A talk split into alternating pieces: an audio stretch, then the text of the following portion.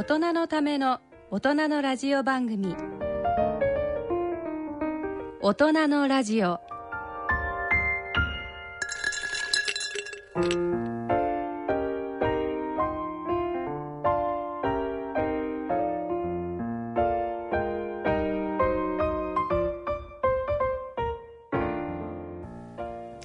皆様ご機嫌いかがでいらっしゃいますか？大宮時子です、ご機嫌いかがですか？川越光です。えー今回はゲストに心臓外科の名医としてよく知られている社会福祉法人三井記念病院院長の高本真一先生をお招きしております。先生よろしくお願いいたします。あよろしくお願いいたします。3月31日の放送では高本式外科手術などの心臓外科の発展についてお話しいただきました今回は医師としての高本先生のお考えなどを伺ってまいります大人のための大人のラジオ。この番組は野村証券、テルモ、他各社の提供でお送りします。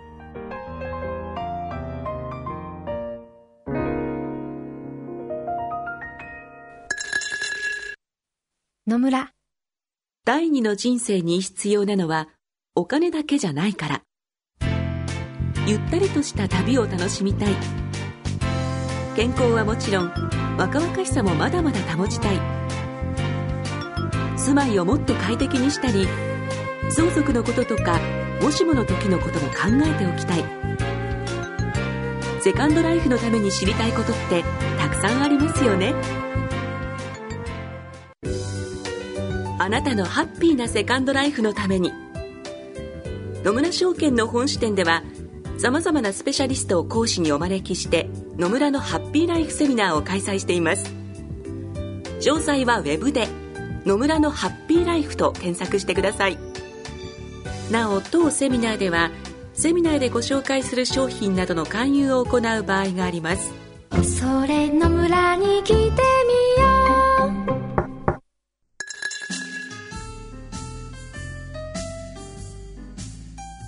大人のラジオ。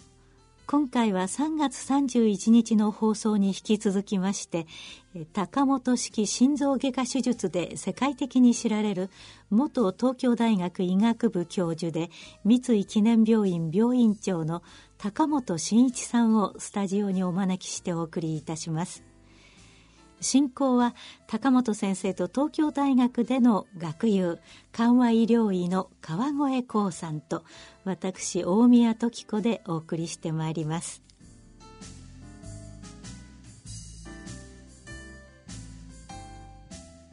あと他にはいろいろとこう循環器の関係であの進歩してきましたよね、うんうん。でもうお年も割合も年に関係なく98ぐらいまで手術しますよそんなにやるとかのそんなのそれはあの患者さんによりますよ。あ患者さんが元気な方ならね、うん98でも元気な方ならうん。手術できると思うんです。はあの通常のねええ。自分で日常生活ができるとうんはいはい。体力があるってもそんなスポーツ選手みたいな体力なくてもいい。自分の普通の生活が自分でできると、はい。自分であ歩いて、はい。自トイレも分と分で自分で食事もできると、はい。そういう力さえあればね、ん。98でも例えば100でも僕は手術できると思うんですよ、それぐらいねえいろんな麻酔も進歩したし手術のやり方も進歩したし、うん。例えばいろんな機器ですね、人工心肺もうん。進歩したし術後の管理の呼吸器も、レスピレーターも進歩したし、ものすごい進歩です、本当だよね、うん。すごいですね。すごい。あのそれからね前高本先生と あの厚労省の班会議でね、はい。一緒だったりした時にその時に彼があの、まあ、チーム医療の話の中でねなるほど。はいはい。あの彼があのフィジシャンアシスタントっていうのがうん。PA ね、あの話をね僕実は知らなかったんですけどね、これを彼がその話をしてくれてねあの非常にここういうチーム医療の中で僕らはねやっぱり医者だけで考えちゃうというようなところあったんですけれどもその話を聞いてねなるほどなと思ってこれ結構去年かななんかの会見の中でね、PA が認められたようなところもある意味であるよね、あれはどういうことでやっぱりアメリカと日本の医療心臓外科の手術の違いを見て感じたの？いやいや心臓外科だけじゃないですよ、うん、なるほど。一般的にね、うん。もう医学これだけどんどん進歩したでしょ、うん。いろいろコンピューターも使いいろんなデバイスがたくさん出てきて、そういろんなものが出てきてまってそれがしもうものすごい進歩になって、でこれをね、やれるのは、うん。医師医師はず何でもやれるんですよ、うん。ああ視覚的に、ね、資格で、うん。ところが、うん医師が実際。そんなの全部はやれないでしょ。それは無理だよね。で看護師法ではね、うん。看護師っていうのは医師のこの診療の補助。補助、で独自にど、やったらいかんという、医師医師のうん元でサポート役が看護師の役であんまりうん一人歩きするなよという、そういう仕組みで来ましたでしょ。ところが医師はそれだけたくさんのものを対処できないわけですよ、例えば一番いいのは人工心肺の技師さんっていうのは、これをもうもうどう30年ぐらい前にできたと思いますけど最初は医師がやってたわけですよ。それも全部。だからそれは専門の技師さんがやる方がはるかに安全なわけ。でやっぱりそれなりの専門家がいないといけない。ですよね。でナースもナースとしてただ単にあの医師の手伝いだけじゃなくて、そナースの専門スペシャリストですから、心臓外科のスペシャリストとかそうそうそう。いろいろですね。はい。それで看護というだけじゃなくてね、医療と看護はもう一体ですから、医療の中にも入り込まないと、でお医者さんがですね、ずっと手術してて、夕方まで帰ってこない、で看護師さんが、やっぱ例えば点滴のもう抜くと、はいはい。ええだから看護師さんだってできるわけですよ、それをお医者さんが来るまで待たんといかんっていうのは、それでは患者さんにとってもすごく負担かかりますでしょ、両方が一緒にやらないといけないし、で実際はこの看護師さんのよりもう少し上のレベルでやれる仕事がもうたくさんあるわけですよね。それも今まで全部医師がやってたんですけど、アメリカではその PA という、フィジシャンアシスタントというのができてそれをやって決して患者さんあの医者の数はアメリカが多いわけじゃなくて日本もアメリカも医者の人口割でにしたら同じぐらいなんですところがうんアメリカの医者お医者さんの方がはるかに悠々と仕事して医師じゃなくてもいいような、そういうことを間の PA がやってくれる。ナースもナースでもっとレベルアップしてくれる、でみんながそれぞれいろいろ分担して、本当にチーム医療としてやってくれればね、そうですね。いいですね。はい。だけどまあ高野先生ね、そのそのまあ僕もそういう話聞いてたらすごい医療がオールマイティーじゃないかっていうような感じがどどうですか大宮さん。すごいスーパーマンがねスーパードクター神の手ってあだけど君神の手だって言われてることあんまりないね。ないない 医療がオールマイティーかっていうの問題そんなことについて考えることない？あのねうん。多分どのどのお医者さんに聞いてもね、うん。自分がオールマイティと思ってる人はいないと思うんですよ。だって全ての患者さんを助けたわけでもないし、やっぱりどっかであああれうんこういうふうにすればよかったなとか反省があったりね、でうんこちらとしては 100%100% というかまあ 90%, 90点ぐらい上げるような割といい成績あのできるだけやってる。で手術をしたけれども、なんか別の病気で患者さんが亡くなるとかね、でどうしてこんなことになったんだろうと思うようなことだってあるわけですよね、難しい手術もすると。で全て解決できてるわけじゃないわけですよ、わけがわからないとこいっぱいあるからだからうん何よりもその中で一番大事なのは患者さんが命を持ってるということがね、やっぱりこれが治癒力の原動力でね、それがなければ我々何もできない、で多少ちょっとお薬でもちょっと間違って、だだっていつもいつも全部正しいとは限ってないわけですよ、ちょっと間違ってもなんかその命の力がそれをね、治してくれるというのがある。高本先生もやっぱり自分がオールマイティーじゃないって感じる時ある？いやいつもそうです。あいつもそう。じゃじゃあ医者ってなんだろ 医者はだからね、が患者さんの,、のガイド役であって、うん。ね、ガイド役であって、うん。命の力が患者さんの命の力がまともに、うん。まともに働くように、我々の知ってる知識でもってガイドすることであって、ただその知識だってうんいつもいつも正しいわけじゃなくて、数年経ったらあれは間違いだったよってことだってあるわけですよ。そうですよね。あの共に生きるっていうことをねはい。あの彼今モットーにして医療を行ってると、この辺の話をねはい。高本先生からしっかり聞いてみたいと共に生きるっていうのはどういうことなのかとそうですね。えはい。そのところをねちょっと実は今日聞きたいと思ってたんですね。であのせせっかくですからね高本先生いい文章書いてたからあの結局心臓外科医しかも東大の教授として最先端医療を引っ張ってきたということで最終的には自分がオールマイティじゃないということももうある意味でそれは最初から理解されてるけれども本当にできることはあの小さいんだなっていうことを感じたっていうようなことでいいのかな。そうですね。ああなかなかそれは本当にね、最先端走った医者じゃないとね、言えない言葉ですね。まあ、その最先端でもね最初はその50%のモータリティのね、そういう時代からでしょ？いやそれでもやっぱりゼロまではいきませんよ、ね。やっぱり5%ね。うんまあ、3%ぐらいまでいきましたけど、最後はね。でもやっぱし全てを解決できるわけじゃないし、それからね高本先生あのまあ、あのーまあ臨床医ということで研究っていうことも当然ね大学いたら関わるわけだけど君にとっての研究って何だったの？研究とは何だったって言われたらどう答える？だけどわからないことはいっぱいあるわけですよね、そのことをやっぱし、えー解決したい、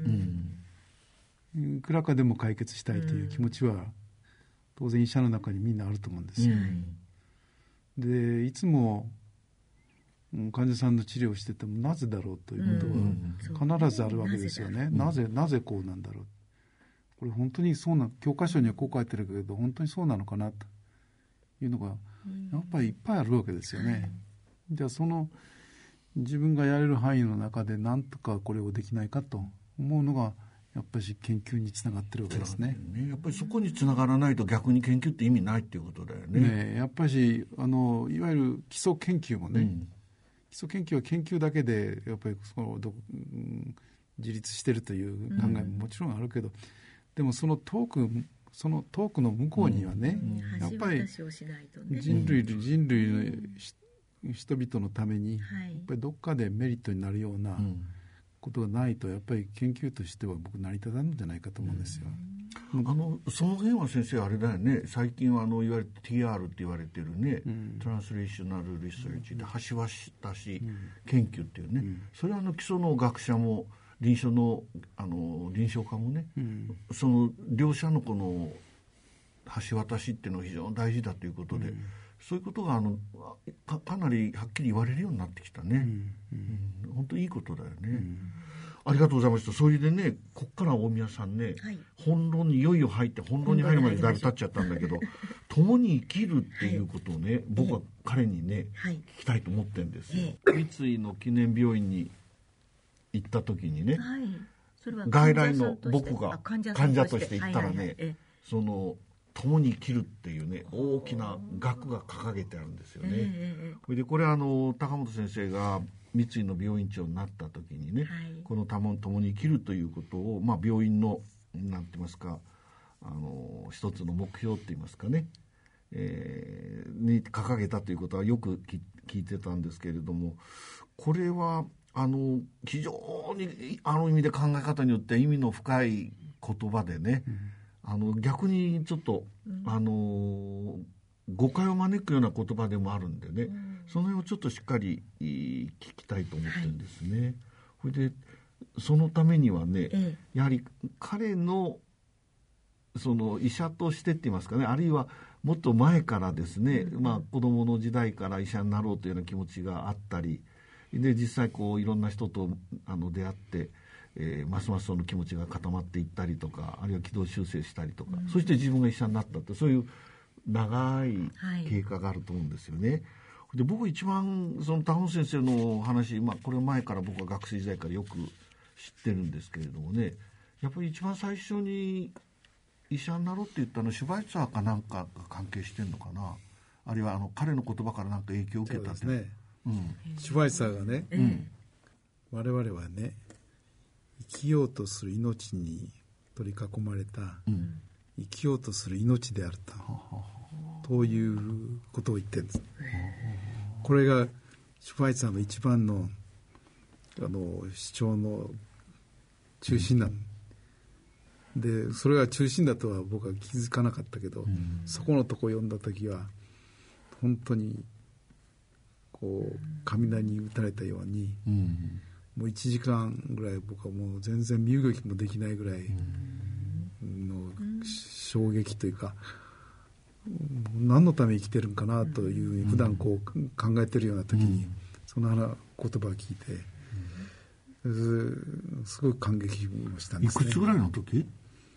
うん中学の3年生ぐらいかな。なそれでそれはね命を大事にしようということと、うん、そみんなが生きようとして、うん、でまあそれは生きようとしてるから、うん、多少その戦いもあるかもわかりません、はい、あれ争いがあるかもわからない。だけどやっぱり共に生きようとするということがやっぱり大事なんだなとと思ったわけ、でそれがですねやっぱりずっと僕の中にあって、それを経過をずっとたどってきたなというなあなるほど。そのじゃあ最初はとにかく雷打たれてなぜか分かんないけれどもすごいショック受けたっていうそういう感じだったんだね、うん、でそれをだんだんこうまああの学生時代それから医者になってからというそういう経過を踏るあの踏む中で、うん、その言葉の意味っていうのがだんだん自分のものになってきた分かってきたっていうのは、うん、そういうことかな。そうです。それで共に生きるということをね、うん。うん、その後その岩村先生ってねあのレパールで結核予防のお仕事をされて先生はあの愛媛県の宇和島の出身でね高校2年の時にその岩村先生の話聞いたらまあみんなで生きるとか共に生きるとか、生きるとは分かち合うことだとか、そういうようなこと言われてね、いやもうそれ最終的に医者になろうと思ったのはその山村先生の話ですよそれ松山市内で聞いた松山の教会でね、うん、その話を聞きました。でやっぱり共に生きるとかね、うん、そういう言葉はその時からあって、うん、僕はそれを共に生きるということが本当に正しいのかどうかね、をずっとこれ今までかけて探ってきたという、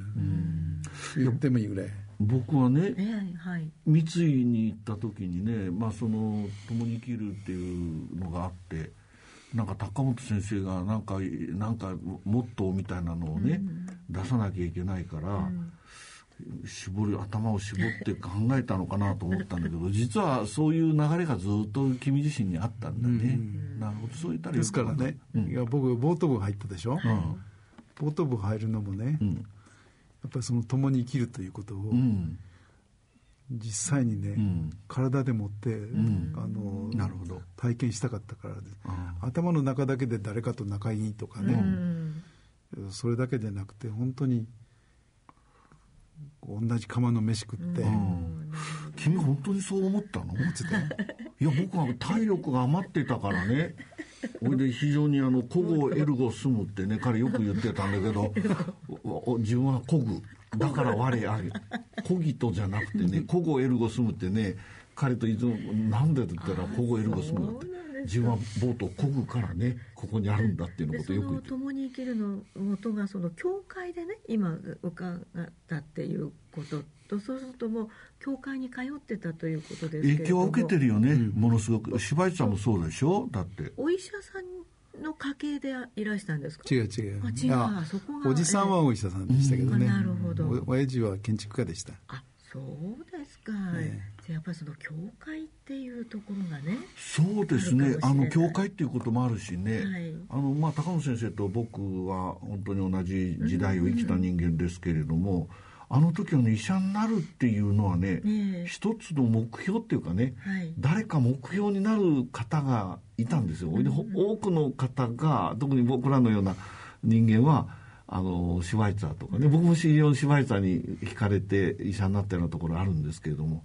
あの大体岩村先生とかね、大体ね彼と僕とのあの発想って言いますかね考え方は同じなんですよ。だから今の人はあんまりないね。成績いいから医学部へ行くっていうようなそうだね。ちょっと残念な気がしますね、まあそれ悪くはないんですけれどもね。そう悪くはないですけどね。あそうですか。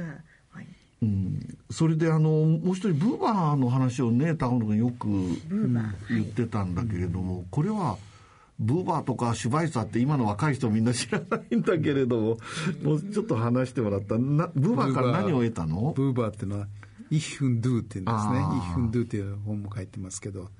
日本語で言うと「我と汝」でしょ、本当はねまあ日本語で言うと「俺とお前」という感じ、あなるほど。で人間関係の中でね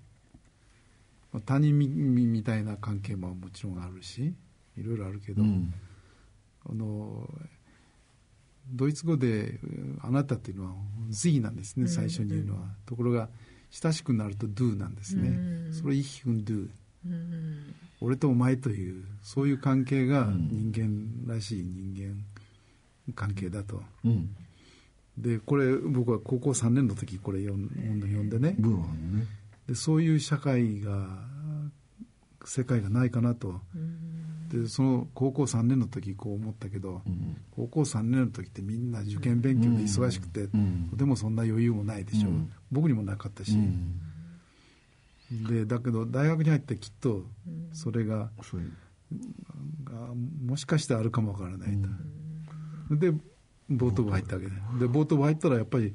僕と僕はそう感じてるそのものがあったから、うん僕は体育学部ボート科でいいと思ってたぐらい本当に。そう言われてもね。もう。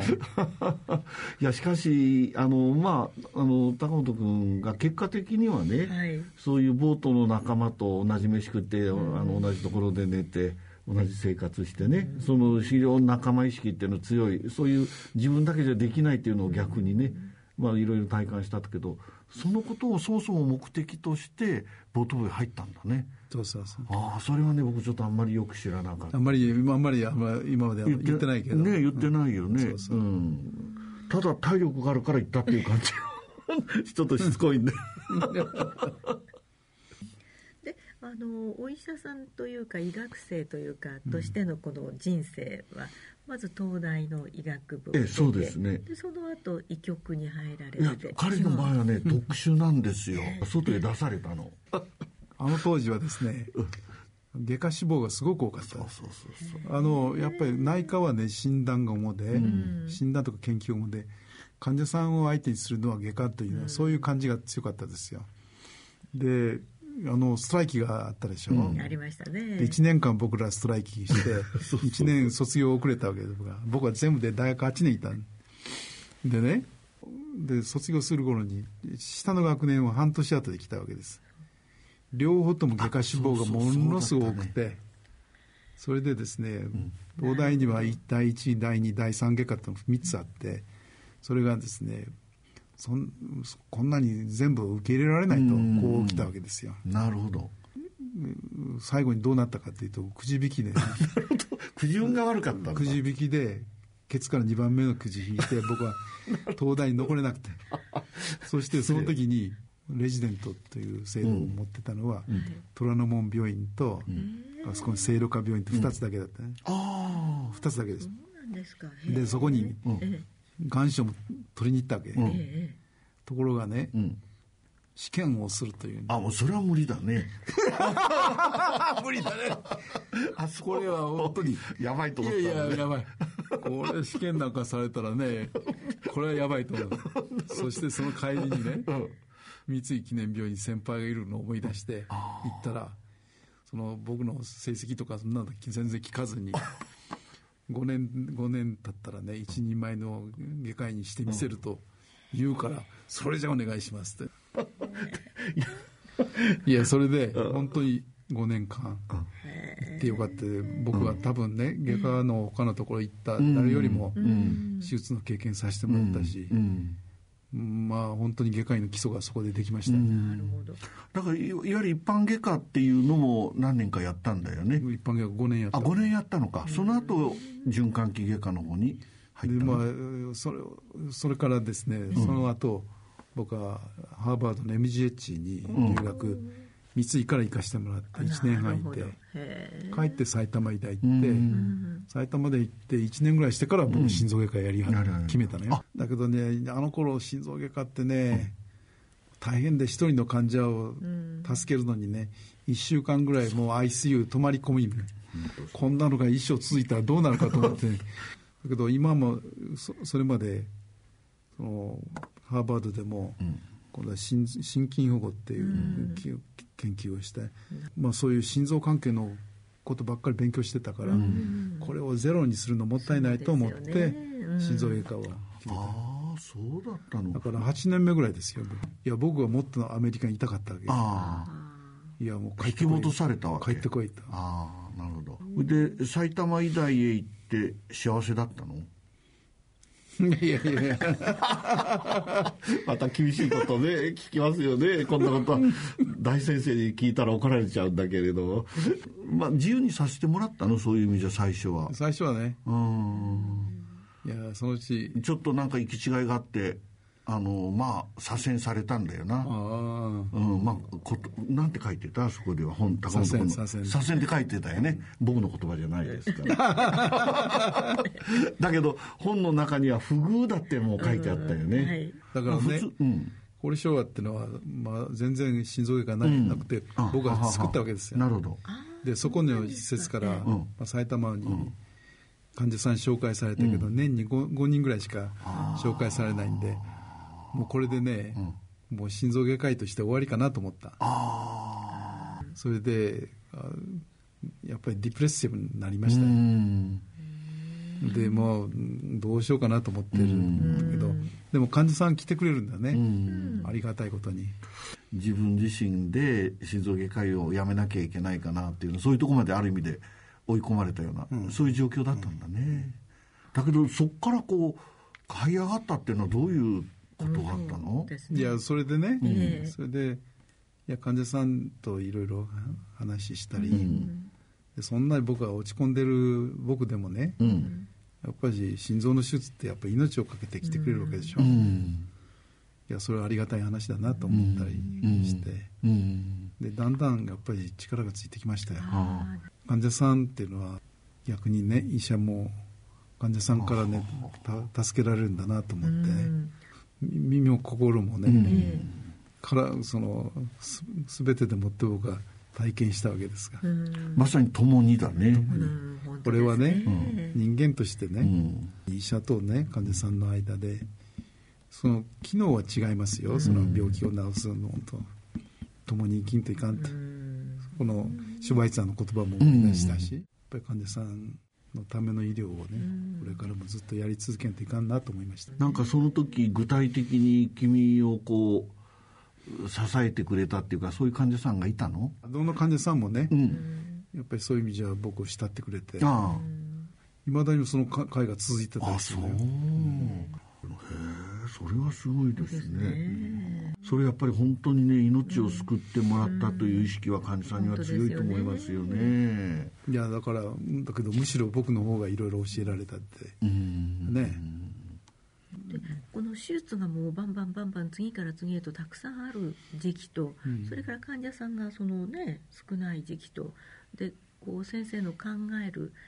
余裕というのかな時間的な余裕みたいなものはおできになったんでしょうかね。いやその時はやっぱりそういう時間の方が長かったですからね。大事な時間だったね。でだからそれはだって後再行ったば思えばね、え世の中にはその高本先生の不遇を加工ね、そういう先生も多いと思うんですよ多分今。そうだね。うん自分はね 不遇だなと思ってらっしゃる先生も多いと思うんですけど、そんな先生になんかこう一言声をかけて差し上げるとしたらでもねどうですか、ね、それはねえもうそれは僕は本当にうん患者さんから学ぶチャンスでもあるし、まあなるほど。不遇の時ってね不遇というかそのリプレッシブになってる時っていうのは、うん。自分をやっぱりよく見つめる機会でもあると思うんですよ。ういつもいつも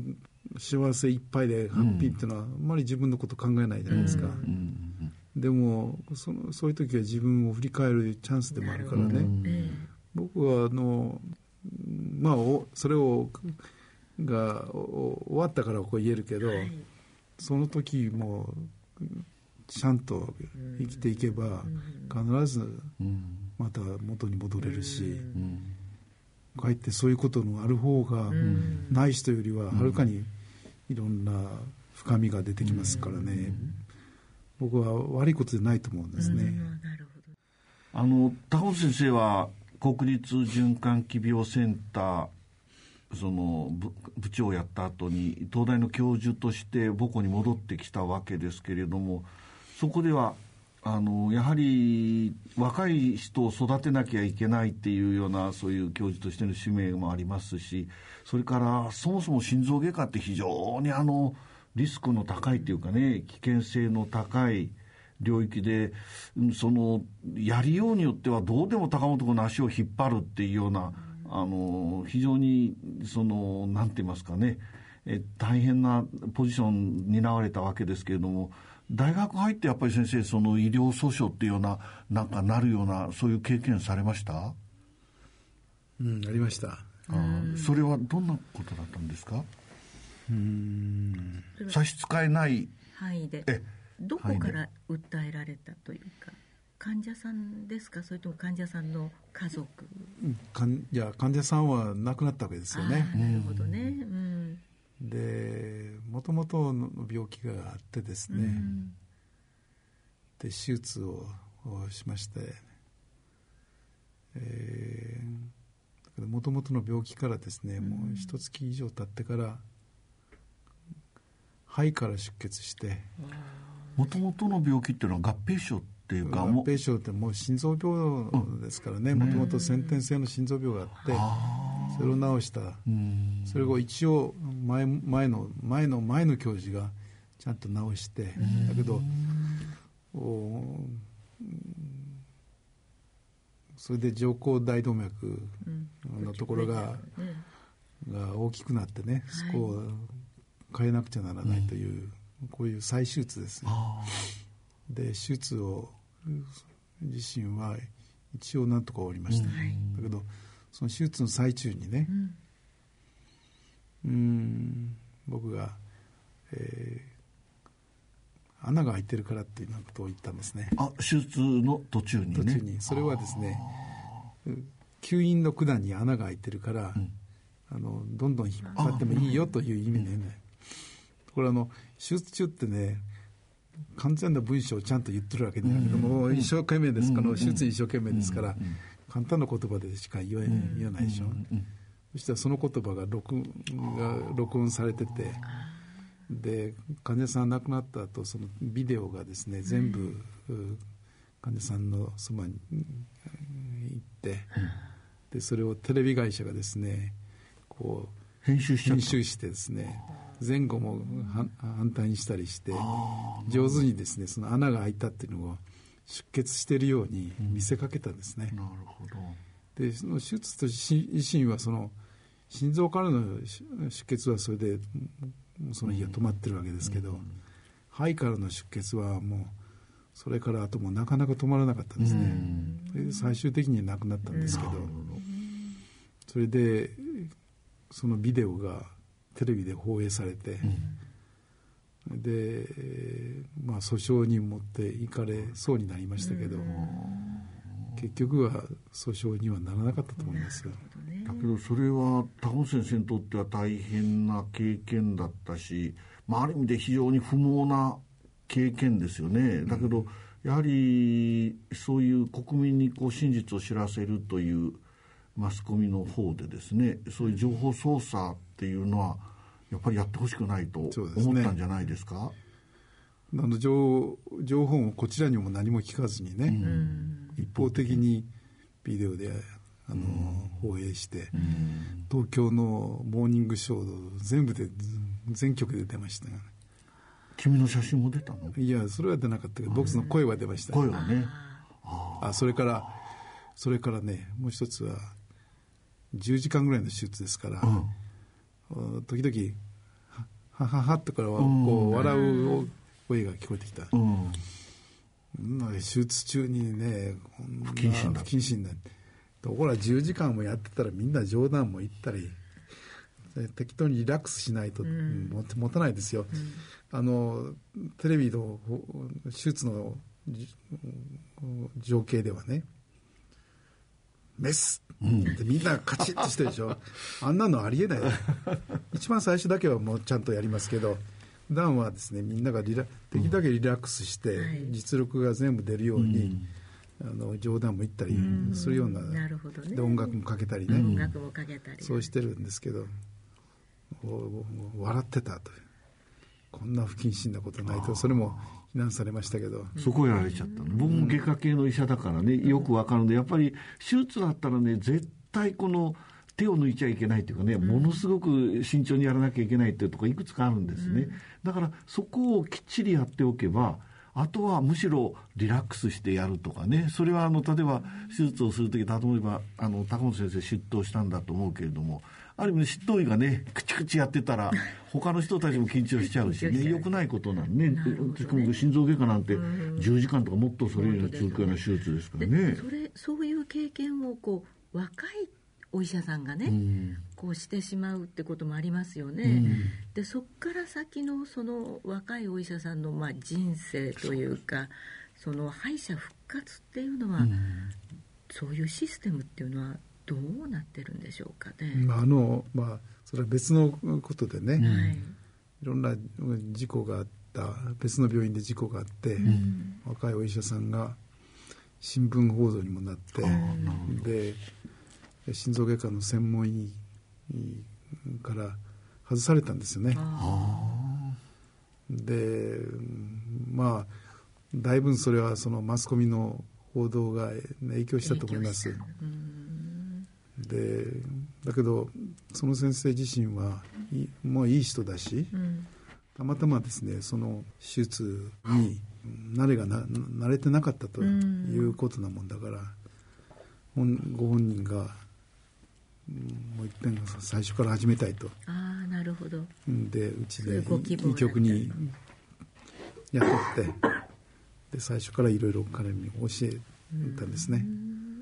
でまた元の通りなるようになりましたから。よかったですね。で実力も実力もつけてね、えー、今で心臓外科医としてやってる。専門医を僕はもうその専門医の機構の役員もしてましたから、うん、もういっぺん再提出して、うん、もうね、あの再認可してほしいということで、あよかったですね。元に戻ったですね。あので結局ね、まあ、もう僕らかなり若い先生に医者としての心得みたいなのを言ってもいいような年になってきたんだけどね。そういうことでなんかやっぱり医師としてこういうことが大事だっていうようなことある？やっぱり患者さんを大事にする。大事にしよう。大事にするということね、えー、で僕は共患者と共に生きるという、うん、言って、うん、えーと、去年ね、うん、僕は東大で教務委員長してたんですね、その時に、えー、3か月ハーバードの教授でね乾先生って日系3世の先生が来てくれて。もう僕らいろいろ教わったんですよ、うん。はい、僕は5年間の教務員長の間もうその先生が言う言われたようなことをできるだけ守ろうとして教育改革をしたんだけどね。でその先生が僕このこの話を英語でしたわけだ、うん、共に生きるっていうのは、うんうんうん、それはねリレリレーションシップセンタードケアだとあなるほど。っていうの。でねペイシェントセンタードケアという、よく言われるでしょ、うん、患者中心中心主義ででそれは目標としているところはペイシェントセンタードケア、うん、で実際はドクターセンタードケアなるほど。ねでドクターセンターケアではダメだということで、ペイシェントセンターケアと言われてるけど、片っぽでそう言われると、今のですね医療界って医者のがブラック企業みたいに、医療がブラック企業みたいになってバーンアウトしている人もいるんですね、医者はまだいいけどナースは特にそ,、そんなこともいるもんな。だからその先生 先生たちはアメリカでね、リレーションシップセンターでケアだそれは患者と医師、この関係、医師と医師の関係。医師とこの社会の関係。こういうリレーションシップをですね、こう中心に両方が生き,、生き共に生きるというのがこれからの、ね、ケアだと、そのことだね。そういうことを言ってるから、ああ僕が考えてるのと、いやこういう本をあの論文読んでみるとね、同じこと言ってるわけよ、だからこれからやっぱしみんなでそういうふうな方向にいかんといかんのじゃないかと、あのね今の田本先生の話聞きながら思ったのはね、あの最近あの仏教の思想っていうのがねあのアメリカで非常に見直されてるという話で、それはどういう形で見直されてるかっていうと、コンパッションっていう概念なんですね。で、まあ、コンパッションの概念っていうのは禅の方から出てきた概念らしいんですけれども、それがアメリカにあの、えーまあ伝わって向こうで深められたっていうようなところがありましてね、コンパッションっていうのは日本語で訳すとあの深い思いやりと、あるいは慈悲って訳す人もいるんですけれどもね、僕は深い思いやり。とこれはねまさに今高本先生が言った関係性を中心としたっていうかねそこを目指した目的とした、あの医療ということでね。でもう一つあの今流行りのマインドフルネスっていうことがありますね。ね。はいはい。あれはねあのセルフコンパッションっていう自分自身に対するその今高本先生言ってたまさにあのバーンアウトしちゃったりするとかね、そういうことに対していや医療っていうのは医者だけじゃないんだ。もちろん患者中心と言ってるけれども患者中心じゃなくてそれは医者を殺し自分を殺してやる医療じゃなくてね、一緒にやる医療なんだと。そういう気持ちを持つって言いますか。そういう関連形成を大事にする中でね、そういうまさにバーンアウトとかっていうようなものもね解決していくんだっていうことをちょっと本を読みましてね最近ね、同じことだね高本先生が今言ってるのとね。なるほど。その点本当確かに今欠けてるかもわかんないね、 patient oriented なんか患者さんに様を使えばいいとかさ、一時そういうのが流行っちゃいましたけど、まさか先生のとこ使ってないよね。使ってないです。それやっぱりああのお互いにっていうことがあったら、うん。そういうことです仲間だから。ね、その通りだ、ね、患者様と言うけど、患者さんの方が気持ち悪がってるわけだね、そう そうなんですよそうなんですよ。実際そうだから3でいいのよ、うん、第5章に患者様を廃止した理由というのがありますから、ぜひねあの読んでいただい。て、ねだからあの高本先生の、まあ、辞めた理由であの多分今の言ったあのリレーションシップっていうかね、そういう病気と戦うっていうことではあのある意味で医者さんあの医者も患者さんも同じだと、一緒に手を組んで戦うと。それを大事にするっていうのが共に生きると、そう。そういうことでしょうか医療チームののね、はい。通常はドクターとかナースとか薬剤師とか医療チーム作ってますけど、このチームの中にやっぱり患者も入ってると、うん。なるほど、ね、そうしたら本当に同じ立場としてはい。そので助かって患者さんの病気と戦うんだと、うんあの確かにい医者にしろ看護師さんにしろ自分で全部背負っちゃう。特に看護師さんなんかね、一生懸命やる方そういう方やっぱりバーンアウトしちゃう可能性あるんですね、そうじゃなくて患者さんと一緒にね本当に同じ人間としてあの病気とで向き合うんだっていう、ね、患者さんの重荷もね、うん。精神的な重荷をね、やっぱりいくらかでもね、やっぱ周りの人が担ってやられるとね楽になるでしょう、じゃあそういう思いを、まあ、例えばその三井記念病院とか、先生がそのいらしたあ場所でね、うん。あのこう実現というか改革をしていたっていうことはあるんですか？だからこのこの共に生きるという話をね、うん。あの病院の中ではね、ええ。ずーっと言い続けてます、なるほど、でこの言葉自身はもうみんなに染みついてると思うんですけどね、で先生のご本の中にねあの周辺開業医へのお中元大作戦っていうのが あるんですね一章ええ第8章に、これはなどうなんでしょうか？やっぱりあの周りのあの開業の先生たちとも共に生きなくちゃいけないということなんですね。地域包括医療ですか、うん、そうそうそう。そうですね。で地域の先生方もそれなりに苦労したされてるでしょ、えー、でまあいつも患者さんを送ってきてもらいますけど、はい、僕は行ってね、はい、その先生がどういう場所でどういうふうに患者さん見ておられるか、まあ一部ですけどこう見るチャンスじゃないですか。はいはいはい。ああこの先生こんなとこで一生懸命頑張っておられるんだって分かれば、ね、もっと今までよりも親近感を持てるし、でお互いに信頼し合える関係になるんじゃないかなと思いました。なんかでもお中元の中身も知りたいなああいやそれは大したことないですよ まあねこういうのは今あの日本全体でもね厚労省なんかもやっぱりこういう地域の、開業の先生たちとね こういう三井のような地域の中心的な病院とかね、しっかり連携しなさいっていうね、ね、やってんだけどこのお中元を持って高本先生が持って歩くんだろ？うだからね病院長が歩いてねこれはすごいことですよね。えー、相手の先生はどうどんな反応をなさいます？あのね、うん、いややっぱり向こうもびっくりする。恐縮するよね。いやだけどこちらは本当にいつもお世話になってるし、うん、そのまた、うん、あのその先生がね、うん、どういうところで働いておられるのか、見れるのはもう僕にとってもすごく勉強ですで持っていくからそこの現場を見られるということなんですね。あそうですか、まああのー、まあ、高本先生とね、えー、大宮さんと3人でこう、ね、話してると時間があっという間に過ぎましてね。ね、はい、あのー、この高本先生がこの大事にしてい。る、高本先生だけじゃなくてですね、はい、あの関わる一緒に仕事する、まあ、全ての方医療者患者さん特に含めてねね共に生きるというこの言葉がぜひ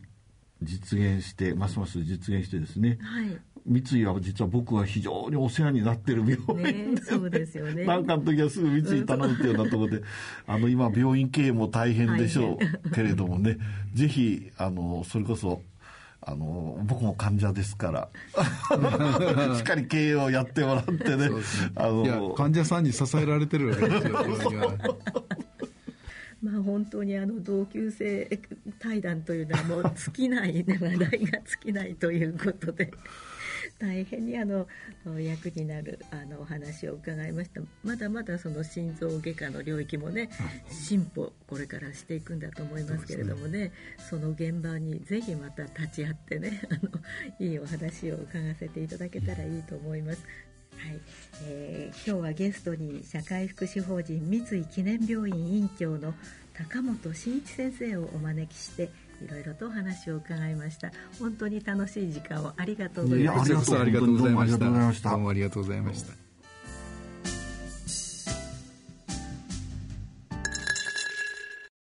野村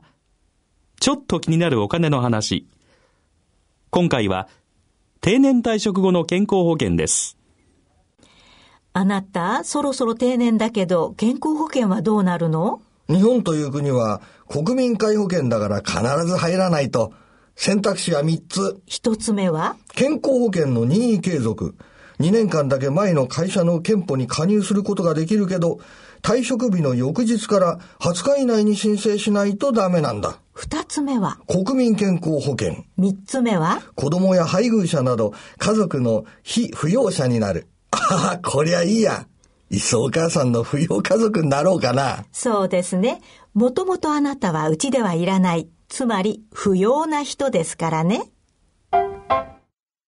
お金に関するご相談は、お近くの野村証券へどうぞ。それ野村に来てみよ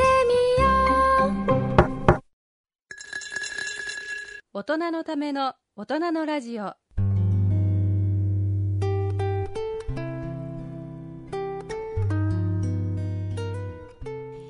今回の大人のラジオはいかがでしたでしょうか？番組では皆様からのご意見ご感想をお待ちいたしております。宛先をご紹介いたします、え、まず郵便の方は郵便番号105-8565ラジオ日経大人のラジオ係。郵便番号105-8565ラジオ日経大人のラジオ係までお送りください。または番組ホームページの右の欄にあります番組宛てメール送信欄からもお送りいただけます、えーそろそろお時間となってまいりました。今日の進行は私大宮時子がお送りいたしました。